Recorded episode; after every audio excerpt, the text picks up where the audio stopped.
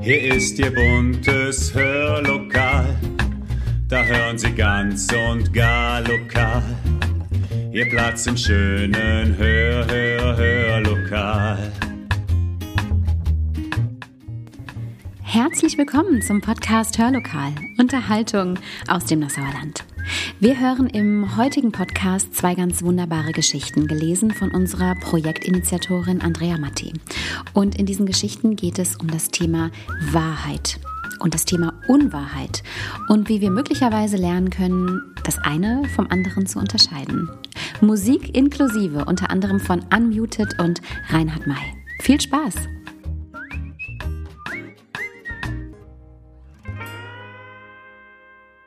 Hallo, Heute habe ich für euch vier kleine Impulse zum Thema Wahrheit dabei. Wahrheit.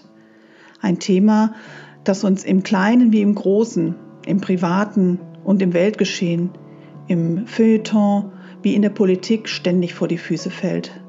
Ein Thema, das uns in Zeiten von Fake News, aufgebauschten Schlagzeilen, Social Media, der Suche nach den richtigen Wegen gegen globale Probleme, und viele mehr begegnet. Ich habe euch dazu heute Folgendes mitgebracht. Zwei Geschichten, in denen viel Weisheit steckt über die Wahrheit und die Unwahrheit. Ein Lied mit dem Titel Truth, dem englischen Wort für Wahrheit, das ein aus der Corona-Not frisch gegründeter digitaler Frauenchor dieser Tage als Debütstück online gestellt hat. Der Chor nennt sich Unmuted und mit dabei ist unsere Nassauerin Jana Selina Bär, die uns ja schon in der Adventszeit mit ihrer sanften und klaren Stimme so beeindruckt hat. Außerdem habe ich für euch auch einen humoristischen Beitrag zum Thema Wahrheit dazugepackt. Ein Lied von Reinhard May. Einige wenige Gedanken will ich selber noch vorausschicken. Heute wird ja oft gesagt, dass die Wahrheit eben auch eine Frage der Perspektive ist, dass es vielleicht sogar viele oder mehrere Wahrheiten gibt. Ich denke, dass es schon die eine Wahrheit gibt, aber ich glaube, dass keiner von uns sie je in der Gänze erfassen kann. Jeder von uns kann vielleicht immer einen Teil der Wahrheit erkennen oder erleben oder recherchieren.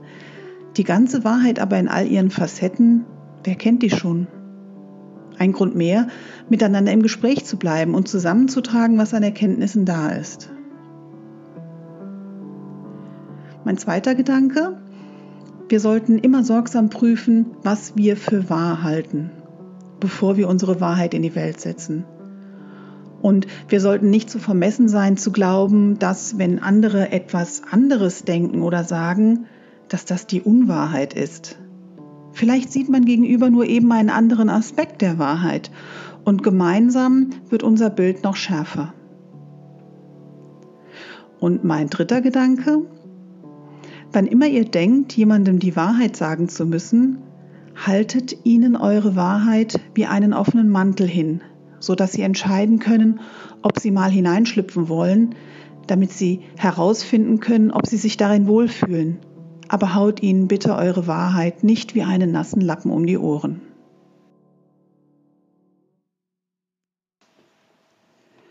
Das Federkissen.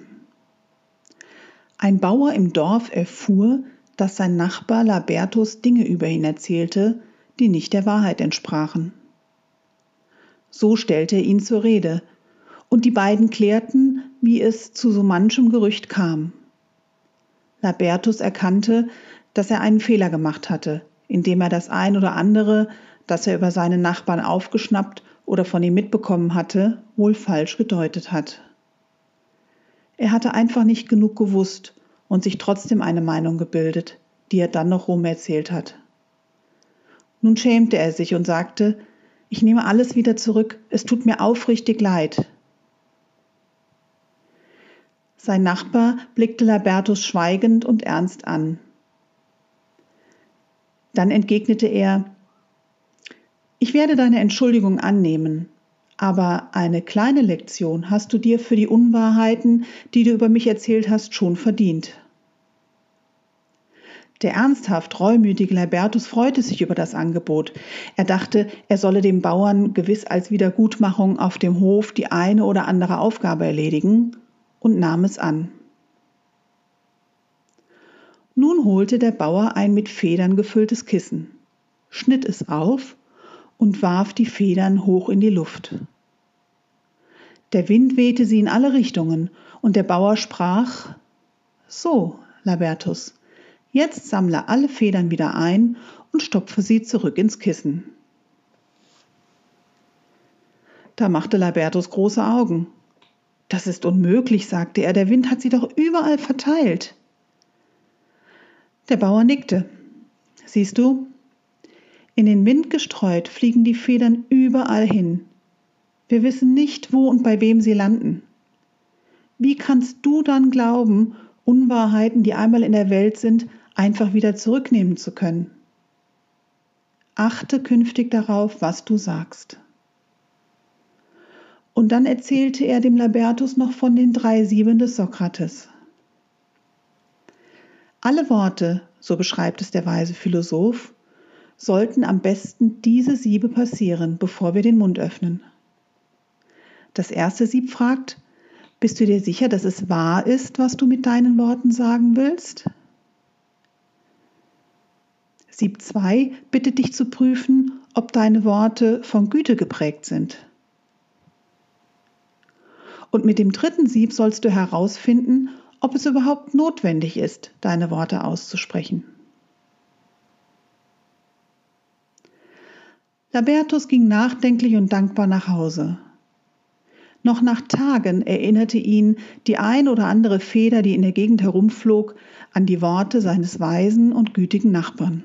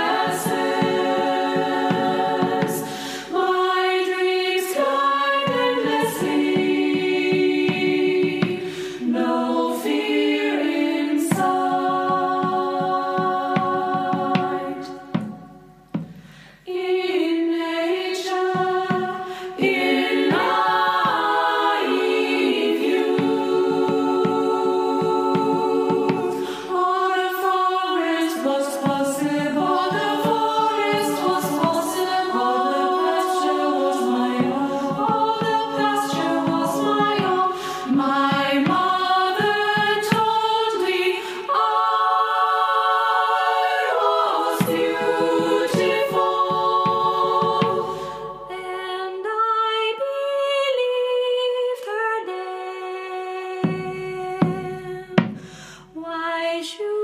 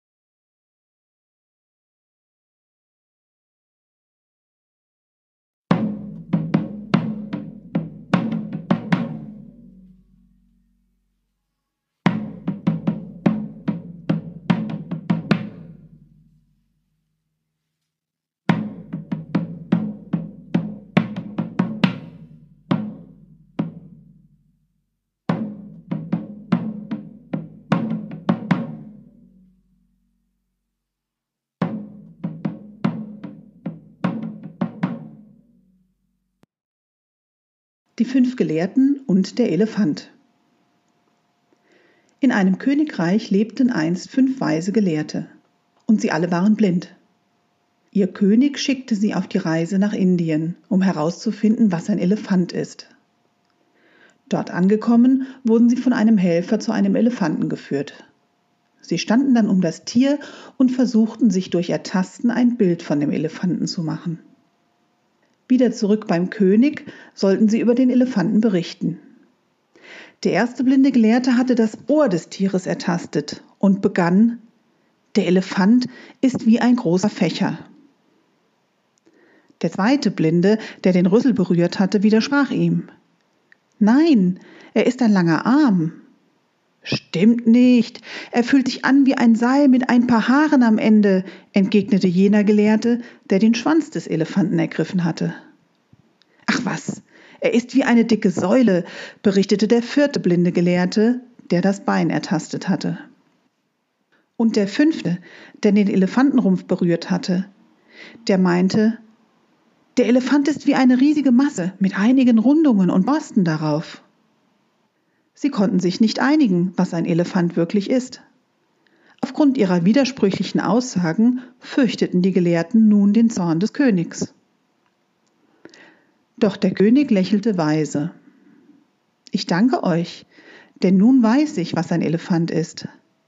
Ein Elefant ist ein Tier mit Ohren wie Fächer, mit einem Rüssel, der wie ein langer Arm ist, mit einem Schwanz, der einem Seil mit ein paar Haaren daran gleicht, und mit Beinen, die stark sind wie Säulen. Und er hat einen Rumpf, der wie eine große Masse mit einigen Rundungen und ein paar Borsten ist. Die Gelehrten senkten beschämt ihren Kopf.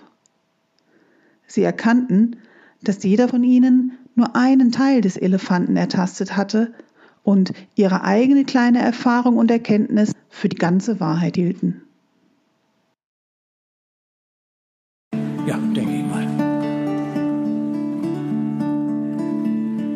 Schön, sagt sie, dass wir wie schon seit 25 Jahren auch in diesem Urlaub wieder in die Berge fahren. Freust du dich, Schatz? Ja, Schatz, ich freue mich, sagt er. Und denkt, seit 25 Jahren will ich nur eins, ans Meer.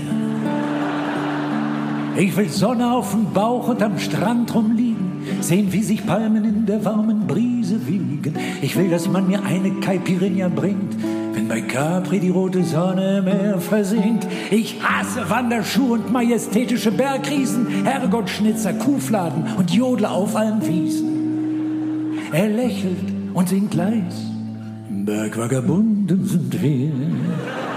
Und denkt, ich hasse es, wenn der Watzmann ruft. Aber wie sag ich's ihr? Wie sag ich's ihr? Man kann nicht immer nur die Wahrheit sagen. Die Wahrheit ist manchmal schwer zu ertragen. Das ist kein Verrat, das ist kein Betrügen. Um anderen keinen Schmerz zuzufügen, ist ein kleines bisschen Unwahrheit. Manchmal die reinste Barmherzigkeit.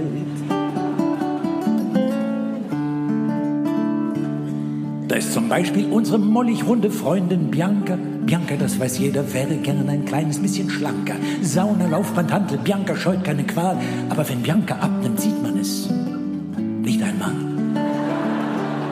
Bianca sagt, guck mal, ich habe fünf Kilo abgenommen. Kompliment, sag ich und denk, da sind fünf draufgekommen. Bianca ist lieb, Bianca ist schön, Bianca ist blitzgescheit, aber Bianca bleibt nun mal so hoch wie breit. Fünf Kilo sage ich bewundernd, das ist ja die Härte. Bianca, du bist schlank wie eine Gerte. Bianca strahlt vor Glück errötend bei so viel Applaus. Wie könnte ich das sagen, Bianca?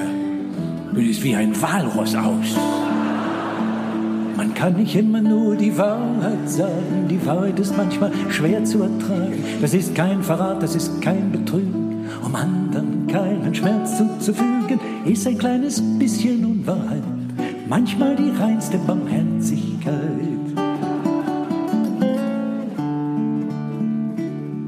Bärchen, ich koch dir heute wieder deinen Pfälzer Saumagen, den isst du doch so gern, hört er sie mit Entsetzen sagen. Wenn es etwas gibt, was er auf dieser Welt ungern verdaut, dann geschreddertes Schwein mit Kartoffeln in Magenschleim haut.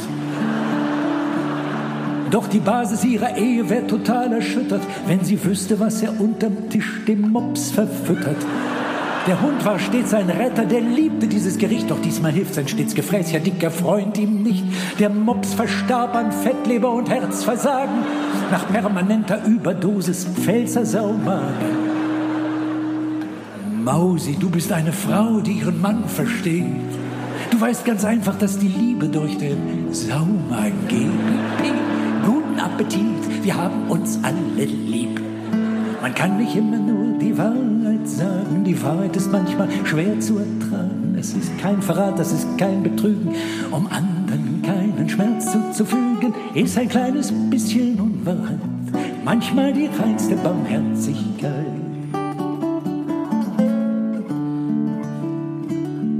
Deine Frau hat in einem dieser Bestseller gelesen, dass der Mann dies immer unbekannte Fabelwesen beim Liebesspiel die etwas härtere Gangart liebt und wenn man ihm hin und wieder eins mit der Nilpferdpeitsche gibt.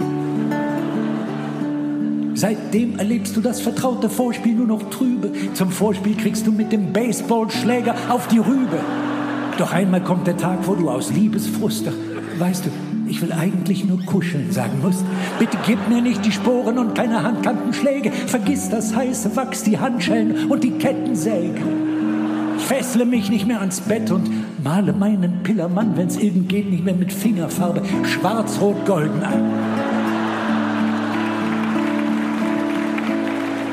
Man muss auch irgendwann die Wahrheit sagen, sonst schlägt es einem irgendwann auf den Magen.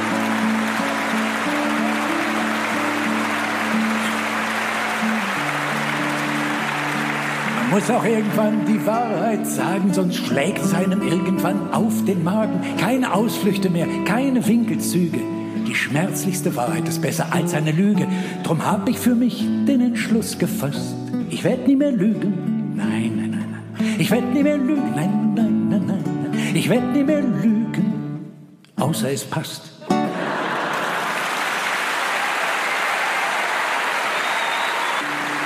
Muss mich natürlich auch noch bei allen Biancas dieser Welt entschuldigen, weil ich habe den Namen Bianca nur gewählt, weil er sich auf schlanker reimt. Das war das Problem, weil er in Wirklichkeit heißt sie Gisela, aber das geht keine Rolle mit Gisela.